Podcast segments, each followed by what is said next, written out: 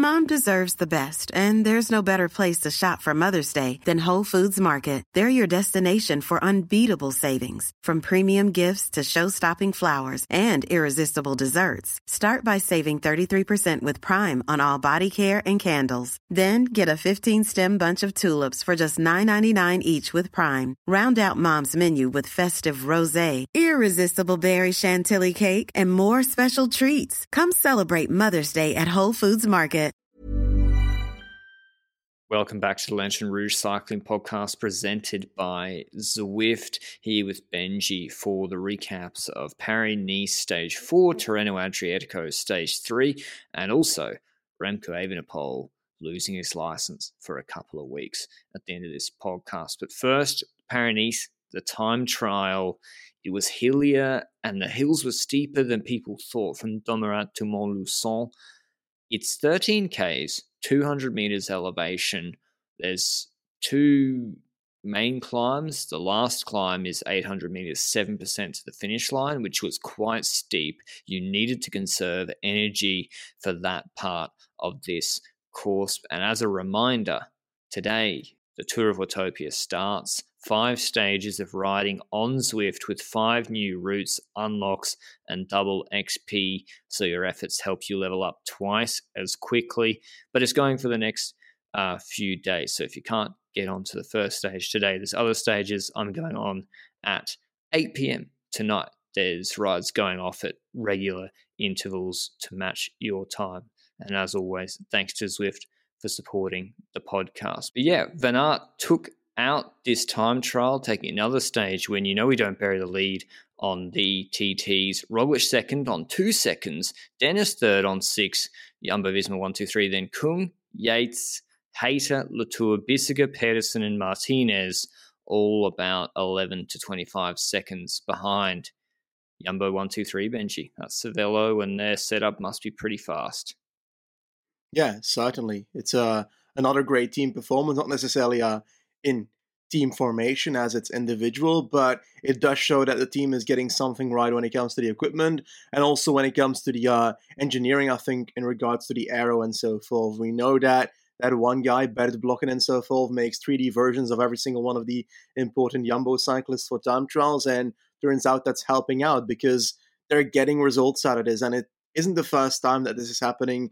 We've seen solid GT results from Jumbo Visma and Jumbo Visma riders throughout the entirety of the last two years, except for Planche des Belles Filles, where it didn't go right perfectly. But in this situation, it did. And then at the Olympics last year, also a pretty solid performance by riders that were on the Jumbo uh, team as well at that point. So the equipment's right, that's clear. And then you look at certain other teams, and it's visible that there's such a difference between Jumbo and the way they prepare for time trials versus, for example, a Cofidis or an Arkea, for example. We see that Nairo Quintana is probably having, honestly, a terrible time trial, in my personal opinion. He's losing a significant amount of time on this time trial was 42 seconds down at the first intermediate, if I recall correctly, and then at the end 117. In an ideal world, if he wants to compete for GC or he needs to stay within what is it, 45 seconds max? It's still too much on paper. Yeah, it's still a lot. The problem is, and he lost so much on the flatter, faster section. You look at his side profile; he's like in a uh, a 1995 position. He's got no stack; it's so low, and you can visibly see like the gap between his hands and head is a foot, and he's not trying to get low. It's that's I guess the argument we had about should time trial bikes be banned. I would argue that with Arkea should have enough money that he can get a better position than that and go just a, a little bit faster. Like, because even if at the Giro Benji, if he did it, like you can't lose that much time. You need to be somewhat yeah. there or thereabouts. Bahrain too, their setup is is no good, and it just makes a huge difference. Jumbo's looks the quickest. Uh, FDJ with Kung is dialed. Weird though, Benji. We'll get to the splits and the details in a second, but David Gaudu did this TT in 20 minutes. Aert did it in 16.20. He lost 3 minutes 40. He's clearly not right. Like, why is he here? He crashed two days ago, and yesterday I think he uh, finished quite late as well on the stage, although I don't 100% know. Like, uh, I saw him dropping on one of the climbs yesterday where he said, I'm completely done for, mate, to the camera. And the day before he finished, I think, last on stage two as well. Was that the day he crashed? Yeah, last, 10 minutes behind uh, the friend of the race. So, I don't know, perhaps it's at a point where he's just riding it to finish stages. And if you need to do that in Paris, you might as well be better uh, in recovery, I would say because I feel like it's probably not great to be finishing this race if you're not exactly on point. I mean, we saw Thibaut Pinot finish the 2020 Tour de France with a bad back after stage one when he crashed. How did that work out for everyone? Was that a good idea? No. I mean, and this isn't even the tour. I get it. Like, if you crash on stage 19 and you want to finish the tour, soldier through, come on, it's Paris Like maybe you'll prove us wrong and win the Turini stage from the break. But if that's not the target, then this is a, a, waste of time and he should be recovering at home. So, yeah, that's just a note. It's weird. He, he nearly finished outside the time limit today. Yeah. Otherwise, in terms of pacing, Simon Yates did a big positive split. He was the fastest to the intermediate, which was a 48 k an hour average, and then ninth on the second section. And he sort of ran out of gas on the final climb. But he's whipped a TTR like this before, apparently, Benji. I didn't ex- remember it, but then I was like, oh, it made sense. Is he Roglic's closest rival now? Or is that wow for GC here? I don't think there's actual competition for Roglic in this race anymore. I'm gonna be honest about that. I don't think anyone can remotely beat Roglic here unless he crashes again on the final stage, which I hope doesn't happen because I don't like when riders lose because they crash. The thing is, you're right. Van Aert is up there as well, and when we look at GC, which is now Van Aert taking that yellow with Roglic in second on 10 seconds, and Laporte, who also did a decent time trial, to be honest, on 28 seconds. Laporte is the clear outlier there who won't be there after the mountain stage, I would dare to say. When it comes to Van and Roglic, like, you can play both gods in the coming stages, but do they need to? That is the question. Because last year at Tirreno, Van was going all out on the mountain stage and so forth, and later they publicly mentioned that they kind of regretted doing that because it might have had an influence on his form in the more important races, the classics that came later. And now I've got the feeling that he's always going hard in this Paris as well, which means that is it really better than at Tirreno last year? Or is it because his form currently is not at the level that he was during Tirreno last year, you think, that they allowed this to happen in preparation of the classics? Um, I don't know. I don't know what the grand plan is. I see mixed messages all the time. I don't know whether Wout's joking anymore. He's getting more jokey with the English press. I think he's like, oh, I could maybe go for GC, see how the time trial goes. Like, I I don't know what to think anymore. I think it's still for all for Roglic. I mean, it depends. We've seen reports that Turini, the mountaintop finish on stage seven, it might be snowy conditions. If that gets cancelled, Laporte. nah, nah. It's stage eight's harder than last year. I think Wout then becomes the favourite for GC. Uh, If Turini gets cancelled, Greg Van Avermaet, Tirreno Adriatico, GC win style. Um, but Dennis, actually, like I kind of expect you picked him Benji mainly because I picked Roglic. I yeah. we, I thought Wout was a little bit banged up, but he's beaten Kung here by four seconds on a hilly course. Really nice TT from him. If you make it 50 minutes or an hour, he's looking even better probably. I think that was really good. Any any other performances that stood out? Hayter obviously has good legs. Latour good. Um, Martinez beat Vlasov. Any any others that stood out? Yates was a little bit under for me. Uh, Adam, Adam Yates or Simon Yates? Adam. Okay, yeah. Whichever one Adam. rode in the Ineos skid suit. we don't know. They look the same. yeah, Adam uh, was a bit of an underperformance. You're right, 19 for 43 seconds, but it's also not the end of the world necessarily. It's an average time trial, I'd argue, and not a good time trial, not a bad time trial, an average one. And then I look at Ethan Hayter, who performed better than we, well, we expected a decent time for Hayter based on his two time trials at Algarve and Bessèges, so it's kind of on par with what I expected.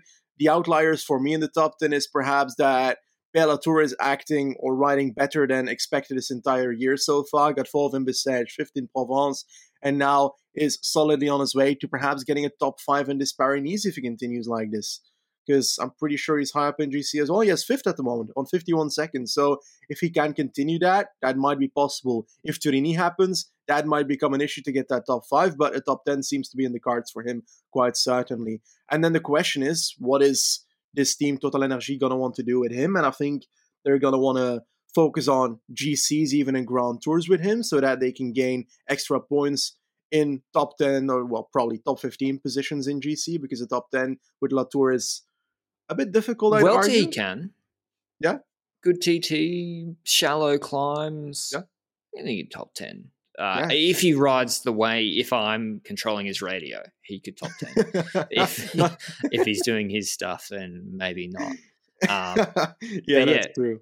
When it comes to Bissegger, so we see a shorter time trial. Is it the hills that Yep. do it for him, the bottleneck? Yeah. I'm not surprised uh, where he finished up. I actually, well, no, I am. He finished eighth, but it's on 21 to Wout. I thought Kung was underrated again. Kung was $4.50 head to head against Bissegger. Outrageous disrespect. And I think Bissegger's, he's a fast CDA boy. And I know he won this TT last year uh, very narrowly ahead of Cavagna, who got robbed by, I think, the Alpecin car in the last finishing straight. this is a higher level competition here. Look, at- look at the top four: Van Aert, Roglic, Dennis Kung. Phew. And with the extra climbing, it's harder than last year. I think the hills uh, were an issue. Pedersen, good TT. He's focusing, of course, on that TT in the tour. He's hoping to stay close and then take bonus seconds in later sprints or stage five. Uh, otherwise, Yeah, I just the the have and have nots like Ion Izagirre Benji. He won the Dauphiné Hilly TT last year, and he's 28th on a Yeah. minute. Like, Yeah, it's not looking great at the moment. And he's the kind of rider that Cofidis gets to do well in GC and I top 10 positions to gain points, but it's not working like this. And next to that, I feel like it's Cofidis in general. We joked last year that perhaps Max Walscheid could go to the team and teach them a bit about aero, but I've got the feeling that it's actually necessary that he teaches the team a bit about aero because like their positions as well are not what looks like a, a position in time trials that get you a good time. And yeah, their riders are not always the best time trialists. Guillaume Martin is known as a pretty bad time trialist compared to the average of a, a pro cyclist, but yeah, it, it's part of that. It's it's part of getting good results as GC riders. So the team needs to focus that if they if they want to achieve that. But when it comes to UAE, we've noticed that McNulty had that crash. His performances have not been amazing as a consequence. And then we have Almeida, who's currently sitting in 30, 16 GC on 318. Part of that being the uh, obvious echelon deficit that he took there. But his time trial was also not that great 22nd on 47 seconds. I expect more from a, a man like Almeida here. What do you think we need to conclude outside of a Paris for a rider like that, knowing that he's riding GC in the Giro? Or are we, is this not really a, a thing that concludes anything? I don't know. I think both McNulty and Almeida look like they don't want to be here. To be honest, they're at, they're over it, and I think I think two three hard days, one of which is just getting your ass kicked in echelons for three hours, can really make people feel the morale a bit low. And yeah, I don't know, but whether that affected the TT, I'm not sure exactly. But GC, Jumbo in huge control. Van Aert 10 seconds ahead of Roglic. He takes the jersey off Laporte. And uh, they're still 1 2 3. Yates on 49 to Val Van Aert, 39 to Roglic. Then it's Latour, Pedersen, Martinez, Vlasov on a minute 9. Bissegger, Kragh Andersen, Hagues on a minute 45. So there's huge gaps to most of the GC guys. Quintana's on uh, 145 to Roglic. Tomorrow's stage, pretty hard. 189 Ks from Saint-Just, Saint-Rambert to Saint-Savot de Montaigu. And it is hilly. They start with, in the first 20 Ks, a 9.6K, 6.5% climb to establish the break. and then it's flat to downhill, then 114 k's in, another 6.5k, 7.5% climb, then little roller, and then another 7.5k, 8% climb with 34 k's left, descent, and then a 5k, 5% climb descent to finish. Wout van Aert could win this stage if they pace, but I think this is break. We have so many guys on so much time I'd be expecting if Gaudu's not in the break tomorrow with uh, McNulty and others, I'd be surprised. Do you, why would Jumbo pace the break hard, Benji? Oh, I don't really uh, see a point to that, depending on whether there's a dangerous rider in there, of course. But they've got quite a an advantage in GC, so it's not like there's unless a GC rider is in there, they're probably not going to start pacing too extremely. And then the question is, what are the opponents going to do? And then I look at riders like Amaury Vansevenant, for example, to jump in a breakaway, stuff like that. I don't know what Movistar has when it comes to trying to get in breakaways. I think Izagirre is here. Jorgenson crashed, I think, at some point, but I'm not sure how his form is now. So potentially a breakaway rider if he's relatively okay. Mühlberger, same question. Or was that rider that crashed out? Or was that the other Austrian? Grossschartner. Was Grossschartner? Yes. Grossschartner, yeah. yes, yes, yes. Nelson Powless?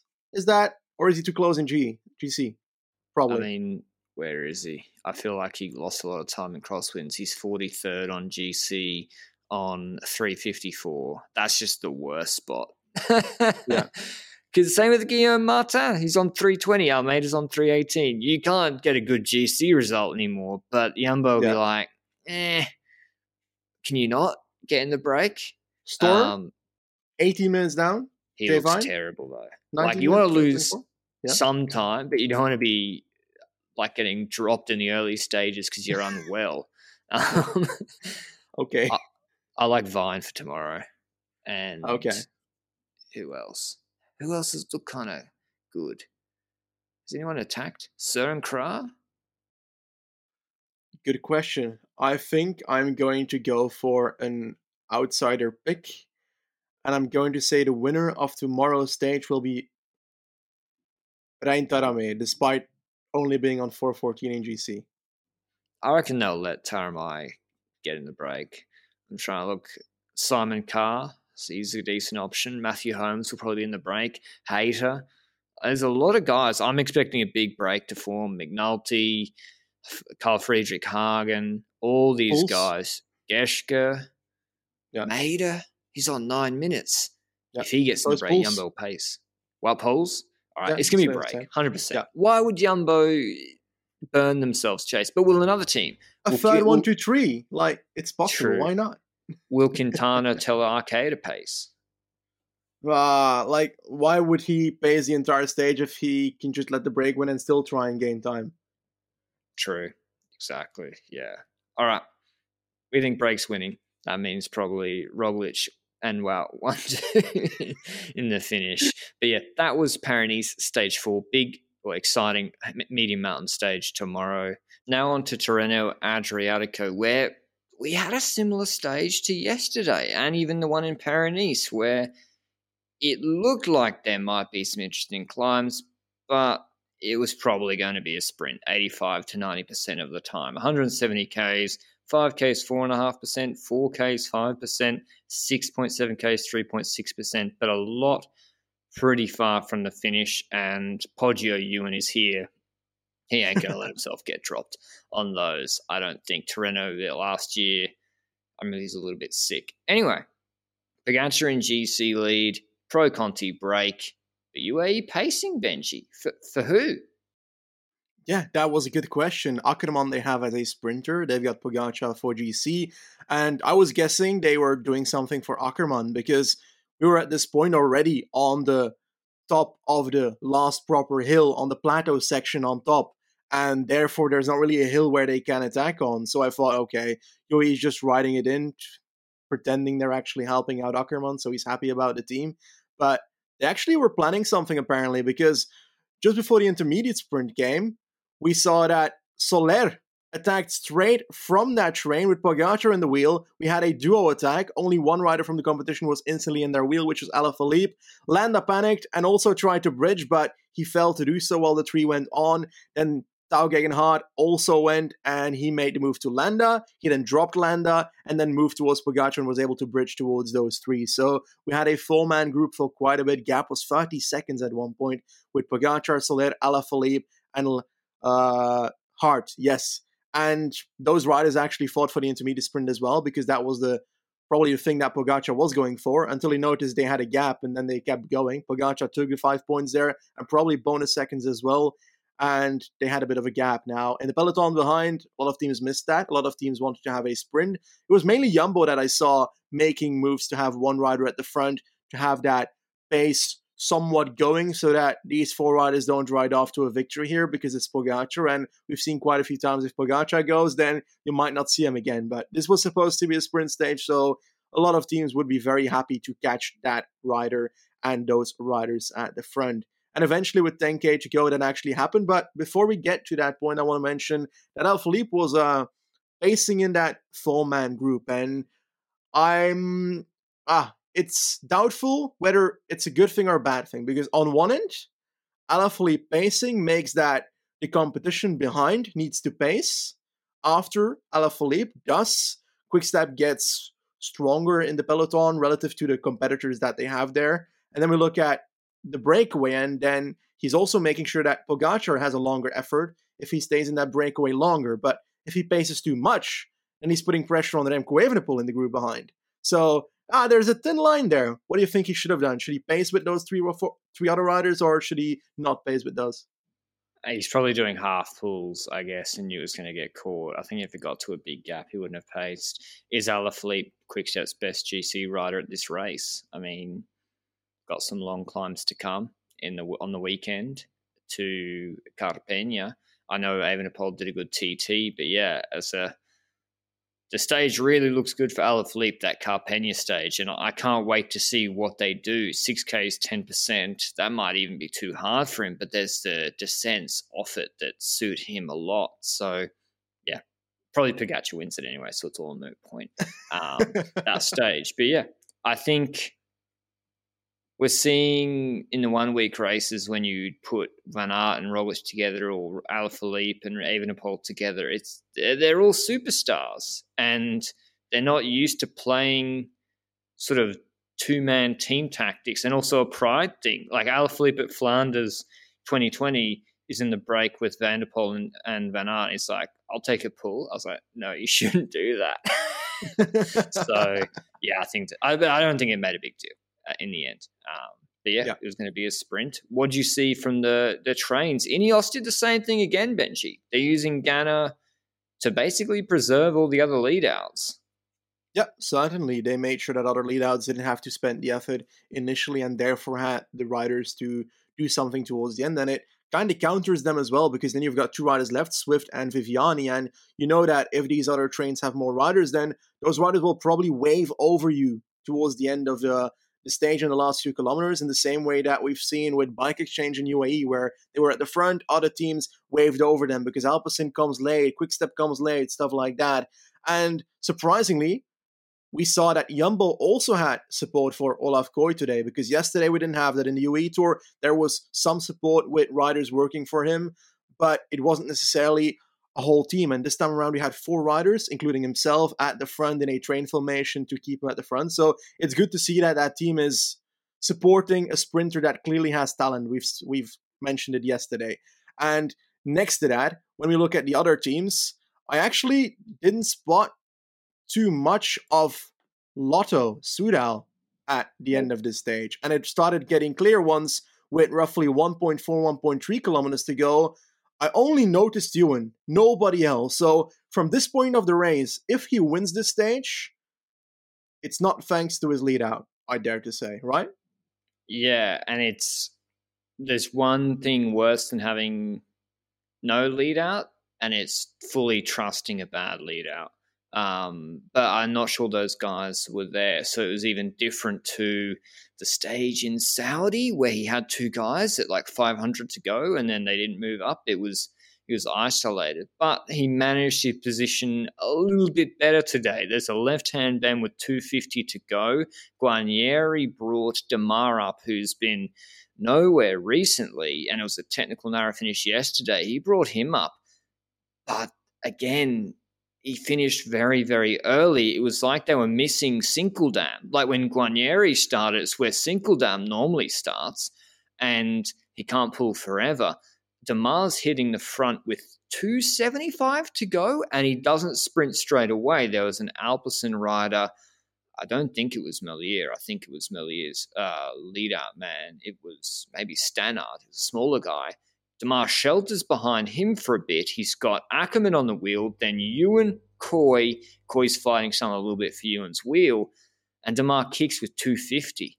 It's like a, it's not cobbles, but it's not tarmac road surface either. It was we're not allowed to have safe finishes in Tirreno this week, so it's some sort of cobbly, cobbly finish. Um, but it was at least straight. And Démare's kick was really good. I have to say, given clear at 250, really impressive sprint from Démare, able to hold it for a long time. Ewan nearly got sold by Ackermann in this sprint. Ackermann takes aggressively Démare's wheel. Ewan's got his wheel overlapped between Ackermann's back wheel and the barrier, so he has to wait. Ackermann then loses the wheel of Démare with 150 to go, and then Ewan has to restart his sprint to the right of Ackermann. Gets, and like Fabio when he slipstreamed Laporte at Kuurne, gets into Démare's draft and surges over him in the last 25, 40 meters. And it was Ewan's initial burst. You just see the difference, Benji. When he kicked properly off Ackermann's wheel, like Kooij, Kooij like couldn't respond and take his wheel. Kooij had to go up the inside, and I, am not sure he could have done much better actually. Um, but yeah, it's the problem with Ewan is looks so good, it's not replicable. Replicable, whatever I said there. Um, he got a bit lucky today. When it comes to you, and we've noticed quite a few times that positioning is the key to getting a uh, competitive result. Competitive positioning leads to the ability to sprint for the victory. However, he's in a competitive position, he's likely winning that stage unless there's a quick step sprinter that is a top notch sprinter that has a bit of a gap on him when the sprint starts. Because even if he's in the wheel of the quick step sprinter, half of the time he does still win. Jakobsen and Kuurne was the other way around though. But when it comes to uh, Kooij, yeah, he doesn't have that kick like Ewan does initially, and that's how Ewan is able to get that initial gap on the likes of a Kooij. But Kooij was able to get around Ackermann on the left at the same speed that Merlier was trying to come around on the right side. So pretty solid speed on that end. Merlier, yeah, wasn't on it today compared to uh, Ewan and Kooij, but also didn't have the perfect position, I'd argue, because of that Démare train going over on the left side. But when it comes to the non sprinters today, I want to mention that apparently GC riders lost time today. And uh, there's a 12 second gap in the middle of the peloton. And I'm not really sure why that's the case. Probably a gap opened up between the riders. And the riders that lost time was Mark Padun, Buchmann once again, Richie Porte, Landa, Hindley, Pinot, and Geoghegan Hart, and Uran. So I'm not sure if that gap will stay until tomorrow. Perhaps it needs to be corrected, but for now, there's a 12 second gap. Wow. So someone's, they've actually counted it. Lopez and Wellens just made it, and Carapaz on the right side of that gap. I hadn't noticed that. Rare to see that actually at a sprint stage at the end like this. Tomorrow, though, we have hopefully the first. Uh, interesting stage. It's been a slow start to Tirreno, finishing in Bellante, 201 Ks, very hilly, like 5Ks, 4% straight out of the neutral zone, then shallow gradient climbs all day, one long false flat descent in the middle before they do a circuit three times around Bellante, which it uh, finishes with a 4.5K, 5.7% climb. It's gradual, it's a bit flatter at the finish, 3.5, uh, 3% in the last 250, 300 meters. Alaphilippe will be probably the favourite for the stage. I wouldn't be surprised if Pogacar wins it. Or I think Bike Exchange got to go all in for Matthews, Benji. Oh, should he? I think, yeah, on that finish they should, but are they the team that need to do it? Because, yes. okay, if you say so. If they don't, I, uh, then they have to take wins. You're right. You're right. You're right. You're right at that aspect, and they've also got the riders to control the breakaway here. The question is who can compete with him. Cort had a uh, puncture in the last portion. I also think that the finish is too hard for Magnus Cort Nielsen from the peloton, from the breakaway perhaps, but yeah, true. I don't see it. I'm just going to say that Pogacar wins that stage. I'm, and Alaphilippe's here as well, so I don't know. It's not that simple.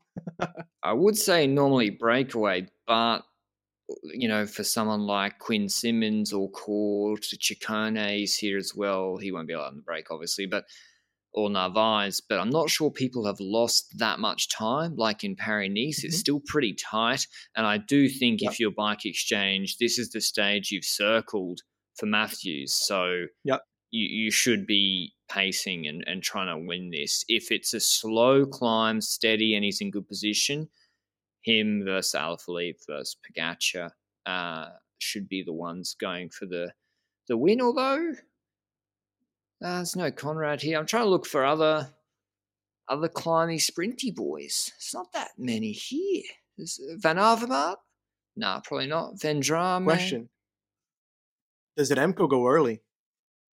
I mean, this is his sort of stage, isn't it? It's like European Championships. It's 200 yeah. Ks too. It's long it would be the one. I mean, UA will shut down.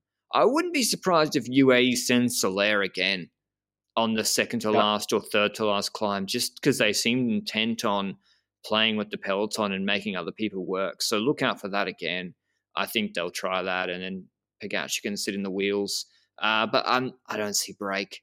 Uh, I don't see it. Daryl Impey too got to be mentioned on this sort of finish. They got a good sort of puncher squad with Fuglsang and and Brandler there. So hopefully a better stage in Tirreno Adriatico tomorrow. In other news, Remco Evenepoel got a 400 euro fine. It was banned from driving for 21 days for doing 125 k's an hour in a 70 k zone. So I know what the laws are in Belgium. In Australia, six months gone your license uh, for that, and it's a bigger fine. Um, so yeah, have you gotten fined? I got fined for speeding. Yeah, but not 55 over. That's 55 over, mate.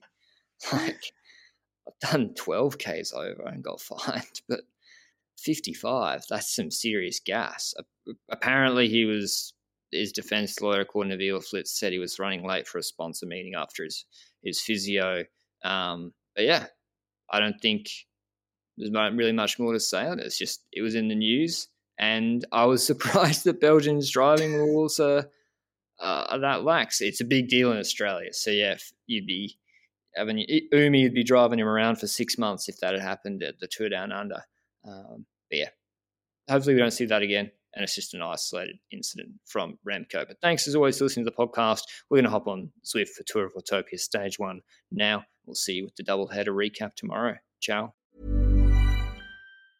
Mom deserves the best, and there's no better place to shop for Mother's Day than Whole Foods Market. They're your destination for unbeatable savings, from premium gifts to show-stopping flowers and irresistible desserts. Start by saving 33% with Prime on all body care and candles. Then get a 15-stem bunch of tulips for just $9.99 each with Prime. Round out Mom's menu with festive rosé, irresistible berry chantilly cake, and more special treats. Come celebrate Mother's Day at Whole Foods Market.